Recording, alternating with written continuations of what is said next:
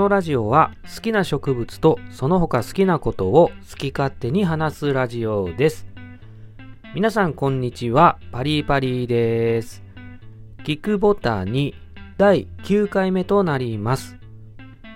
今回は前半アガベの水やりについて後半映画アバウトタイムについてお話ししていきます。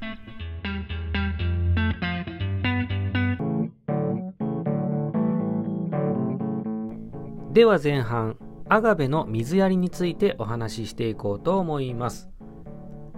アガベの育成で悩ましいのが水やりだと思います。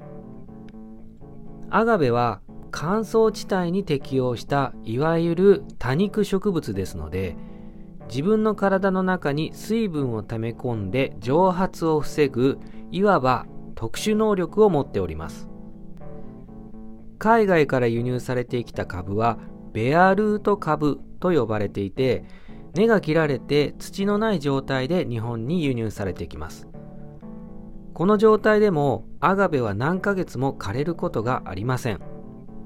自分の体の中に溜め込んだ水分と栄養で仮死状態で生きていることができるからです。アガベを知らない人からするとびっくりするかと思いますがネットやお店でもこのベアルート株の状態で売買が行われています。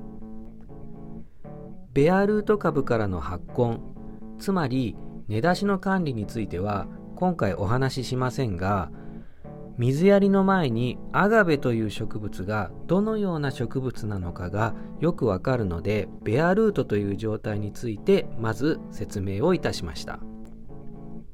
水やりなんて簡単じゃんと私もかつては思っていました。しかしたくさんのアガベを育てていくうちに誰もが水やりの難しさに気づいていきます。水やりに100点満点の回答はないと考えています。アガベの水やりはこうしたら完璧という簡単なものではないからです。なので今回は私の水やりの目安についてお話ししていこうと思います。まずは水をやりすぎるとどうなるか。水をやらなすぎるとどうなるかについて説明しておきます。適切な水やりはやりすぎとやらなすぎの間にあるはずですので極端な例で説明していきます。アガベに水をやりすぎた場合1徒長する。2葉が割れる。3根が腐る。ということが起きてきます。ほとんどは1の徒長するで終わりますが種類によっては葉が割れてくるという種類もあります。水を吸いすぎて成長が追いつかずに葉割れを起こしてきます。3の根腐れまではほとんど起きませんが最悪根が腐って枯れます。人間でも喉が渇いてないのに大量の水を飲まされたら体調を崩すのと同じです。では水をやらなすぎるとどうなるかということですが1下場が枯れ込んでくる。2葉焼けをする。3枯れるという状態になります。アガベは何ヶ月間は水をやらなくても生きているので3の枯れるところまではほとんど行きません。ほとんどの場合下場の枯れと葉焼けで気づきます。では適度な水やりは何かということになりますが先ほどの説明した水のやりすぎやらなすぎの極端な例の間がストライクゾーンということになります。水をやるということは成長させるということです。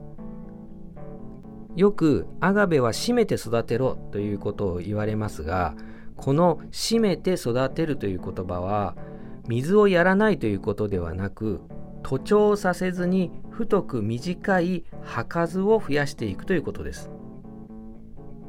極端に水をやらないということではありません。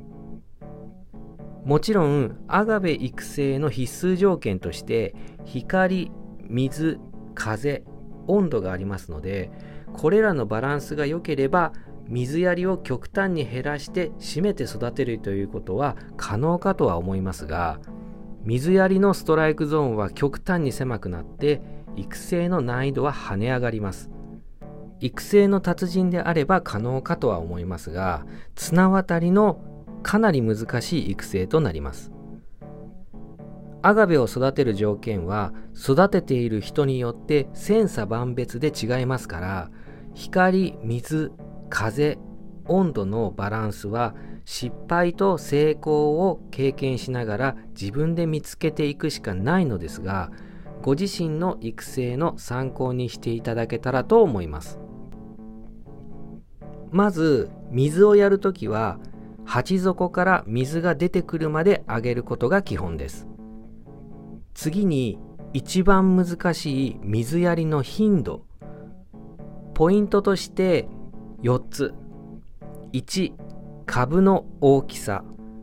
2土の水はけ。3季節。4アガベの種類。この4点を気をつけています。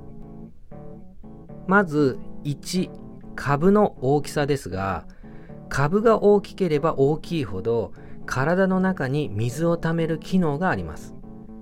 逆にコナエなどの小さい株は水をためる機能が小さくすぐに水切れを起こすために水やりの頻度を上げなければなりません。コナエは根も小さいために鉢底がまだ湿っていても鉢の半分ぐらいしか根がない場合もありますので表土が乾いたら水やりくらいでやっています。腰水管理でも構わないのですが腰水は用土に藻や苔が生えるのでうちでは行っておりません。大きな株は鉢底まで完全に乾いてからの水やりで十分です。2土の水はけについてですがアガベの用土はできるだけ水はけの良いものが良いかと思います。お店で買ってきたアガベは水はけの悪いドロドロの土に植わっていることもあります。あれは粉苗の状態なら良いのですができれば水がすぐに乾く土に植え替えて管理した方が徒長のリスクが少ないです。アガベはもともと乾燥自体の植物ですのである程度乾燥した状態の方が健康に育ちます。水はけの良い土はその分水やりの頻度が上がりますがこれも楽しみの一つかと思います。3の季節についてですがこれは気温と雨季という言葉に変えても良いかと思います。気温が下がる冬はアガベは成長をやめてあまり水を吸わなくなります。ということは用土が乾く時間も長くなるので水やりの頻度を減らす必要があります。寒い時期の1月2月はほとんど水をやらなくても良いかと思います。この時期は水を吸っても日照時間が足りない。温度が足りないために水をやっても光水風温度のバランスが崩れて徒長します。また6月の梅雨の時期も長雨で湿度が高く日照時間も少ないために水やりは控えた方が無難です。最後に4のアガベの種類についてですがアガベの中でも水が好きな種類と乾燥が好きな種類があります。これは湿度に強いかどうかと言い換えることもできます。例えばアメリカーナやパリオバティフォリアなどは水が好きで水やりの頻度を上げてどんどん成長させることができます。また反対にネバデンシスやパラサナメリコニシキなどは湿度に弱く水やりの頻度は控えめにした方が無難です。この湿度の弱いアガベたちは湿度によって鎖が入りやすいので育成には注意が必要です。このようにアガベの品種によって水やりの頻度を変える必要があると思っております。水やりに関しては先ほど言ったように全員が当てはまるような正解はありません。また水やりの失敗はすぐ目に見えてわかるわけではなく時間が経ってからわかることが多くて失敗の原因が水やりだったのかも判断するのは難しいです。株の特徴育成環境どの程度のアガベを作りたいかなどを見極め改善を続けることで綺麗なアガベを育成できると思います。まずは枯らさなければ失敗ではないくらいの気持ちでいろいろと自分の育成環境で試してみてください以上アガベの水やりについてでした。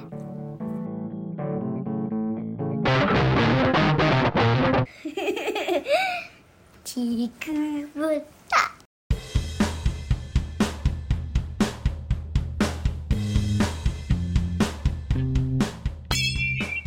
あかんまた日ハム打たれおったわ。今年のペナントレースも B クラスかの。そもそも投手陣がパッとせん。親父野球好きやな。当たり前よパリオ。お前のパリオって名前も。フランス・パリからつけたんちゃうで。パシフィックリーグ。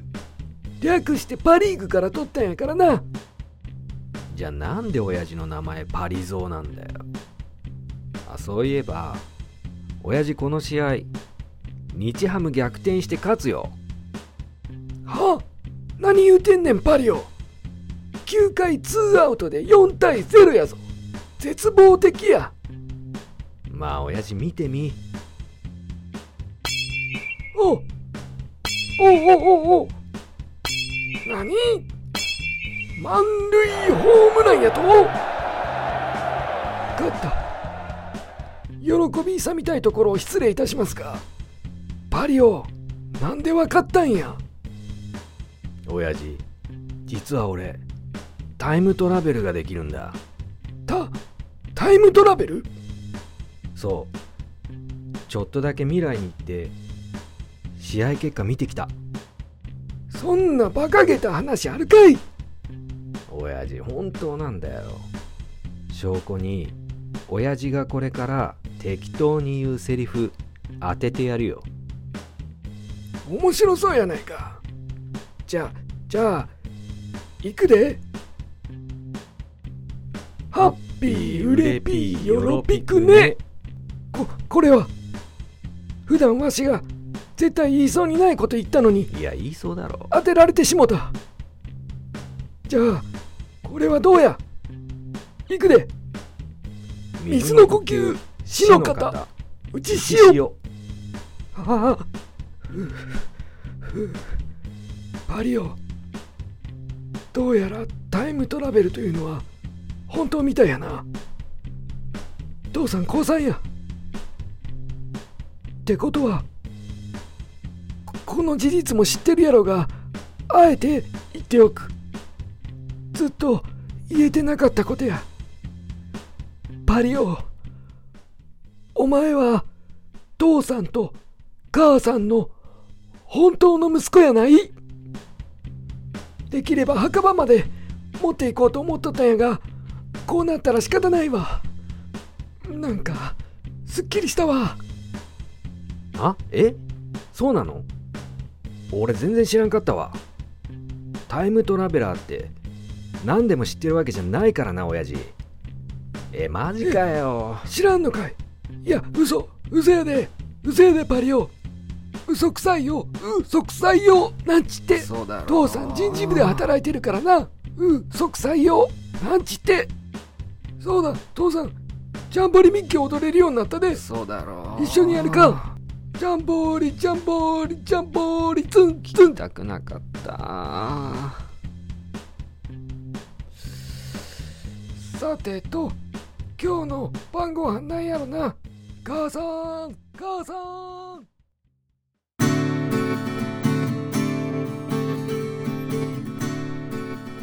では後半映画「アバウトタイム」についてお話ししていこうと思います。アバウトタイムは愛おしい時間についてという副題が付けられております。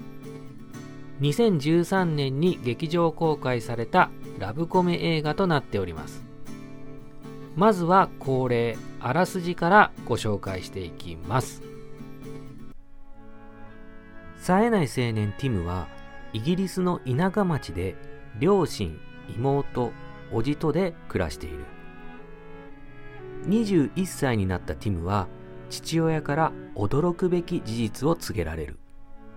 それは彼を含めた一家の男はタイムトラベル能力を持っているということだった。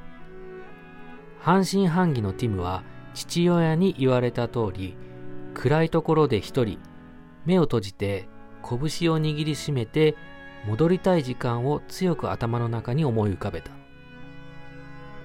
目を開けるとティムは過去に戻っていた。父親はティムに言った。お前は何がしたい？金儲け？そんなものはダメだ。金儲けだけに人生を使うと多くのものを失う。理想の人生を送るためにこの力を使え。と。ティムは考えた末に彼女が欲しいと答えた。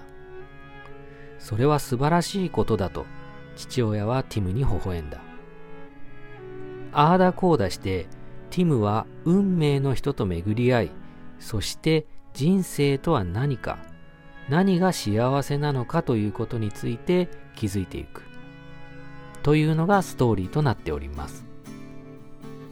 脚本監督はラブアクチュアリーのリチャード・カーティス。彼はこの作品を撮って監督業を引退しております。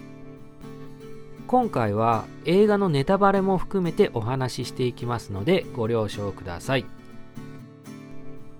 この映画はイギリスを舞台にしたタイムスリップラブコメ映画ですがよく見るラブコメ要素は前半部分に重点的に盛り込まれて後半からは家族愛に話がシフトして人生について考えさせられて最後は涙する。そんな映画となっております。主人公のティムはドーナル・グリーソンが演じております。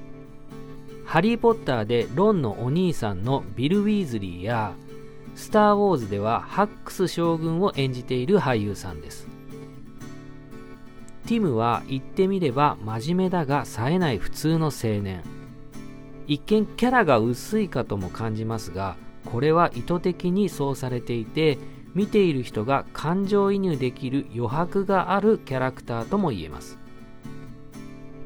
優しさにあふれた言動や歩き方に至るまでドーナル・グリーソンの演技のうまさが引き立っております。ヒロインのメアリーはレイチェル・マクアダムスが演じています。この映画の大きな魅力の一つが彼女です。男性も女性もこの映画を見ると彼女の虜になってしまうほど魅力的です。2004年の「君に読む物語」でもヒロイン役をやっていましたが断然アバウトタイムのレイチェル・マクアダムスが素晴らしいです。タイムトラベル能力は暗いところで目をつぶって拳を握りしめるだけというとてもシンプルな方法で制作側の手抜きかとも思えますが映画を見終わった後にそうではないということに気づきます。この映画はタイムトラベルに話の重点を置いていないのです。というかタイムトラベルものとして見てしまうと話が結構穴だらけで矛盾も出てきますがこのことは今回は置いておきます。序盤ティムは初恋の相手に告白するためにタイムトラベル能力を何度も使いますが結局うまくいきません。序盤からタイムトラベルで人の感情を変えることができないというタイムトラベル能力の否定から始まります。ティムもこの初恋の相手に対してはあっさりと諦めております。この後ロンドンの暗闇の中で運命の人メアリーと出会います。それは偶然の出来事でしたがティムは何度も何度も諦めず過去に戻ってメアリーにアプローチをします。運命の人だと思ったからです。映画中盤まではティムとメアリーの恋愛模様がコメディタッチで描かれていてメアリーと結婚して幸せになりました。普通のラブコメはここでおしまいです。しかしこの映画はここからが本題で素晴らしいところです。ここからティムは人生とは幸せとは何かを学んでいきます。まずは映画のポスターにもなっている結婚式のシーンです。ティムとメアリーの結婚式当日は台風かと思えるほど暴風雨の日でした。参加者はびしょ濡れ突風でテントも倒れ大惨事になっています。過去に戻ってやり直せるティムとしてはメアリーに雨の日で後悔してると聞きます。するとメアリーはいいえちっとも私たちの人生と同じいろんな天気があるわ楽しむのよと笑顔で答えます。たとえ失敗があってもメアリーと一緒ならそれも人生として受け入れることができるとティムは学びます。そして映画の後半がんで死期が迫った父親からタイムトラベルの最大の秘訣を教えようとティムは言われます。それは今日という日を一日だけ戻ってもう一度過ごしてごらんというものです。ティムは言われた通り過去に戻って同じ一日をもう一度過ごします。2度目となる一日ではティムが1度目では気づかなかったコーヒー店での何気ない店員の笑顔に気づき上司に怒られる同僚を励ますことができたり仕事場の内装の美しさに感動したりそして一日の最後メアリーの何気ない一言に気づくことができました。タイムトラベルで過去に戻ってうまいことやり直すことが幸せではなく今過ごしている今という時間をかみしめて感謝して生きることこそ幸せなんだと。それが嬉しいことでも悲しいことでも人生を送るということ。生きるということはそういうことなんだとティムは知ります。映画の題名の「アバウトタイム」愛おしい時間は今あるこの人生であるとこの映画は言っています。見ている私たちは時間を飛び越えるタイムトラベルはできませんが誰もが今という時間を旅するタイムトラベラーなのだと教えてくれています。最後に余談となりますがこの映画の登場人物をメタ的視点で見ますとティムの父親はティムと同一人物のメタファーとして描かれています。同じタイムトラベル能力を持つこと。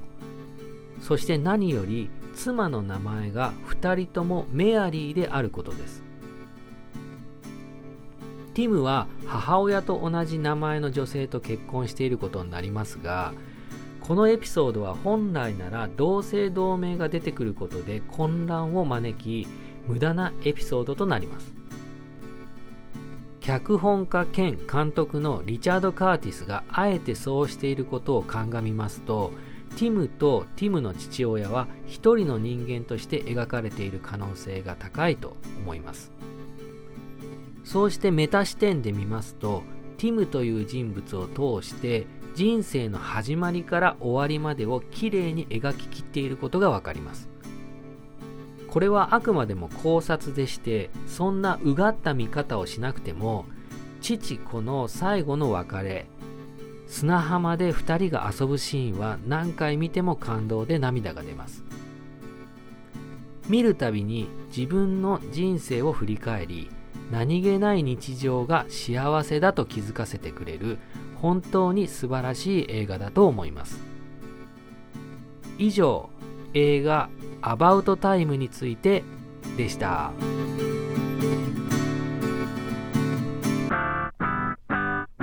はい、今回もそろそろお時間となっております。アガベの水やりは永遠のテーマとも言うべき問題で、これからもいろいろ試してやっていこうと思います。この番組のご意見ご感想は Twitter にてパリーパリー松原までお願いいたします。僕たちは一緒に人生をタイムトラベルしている。お届けしたのはパリーパリーでした。バイバイ。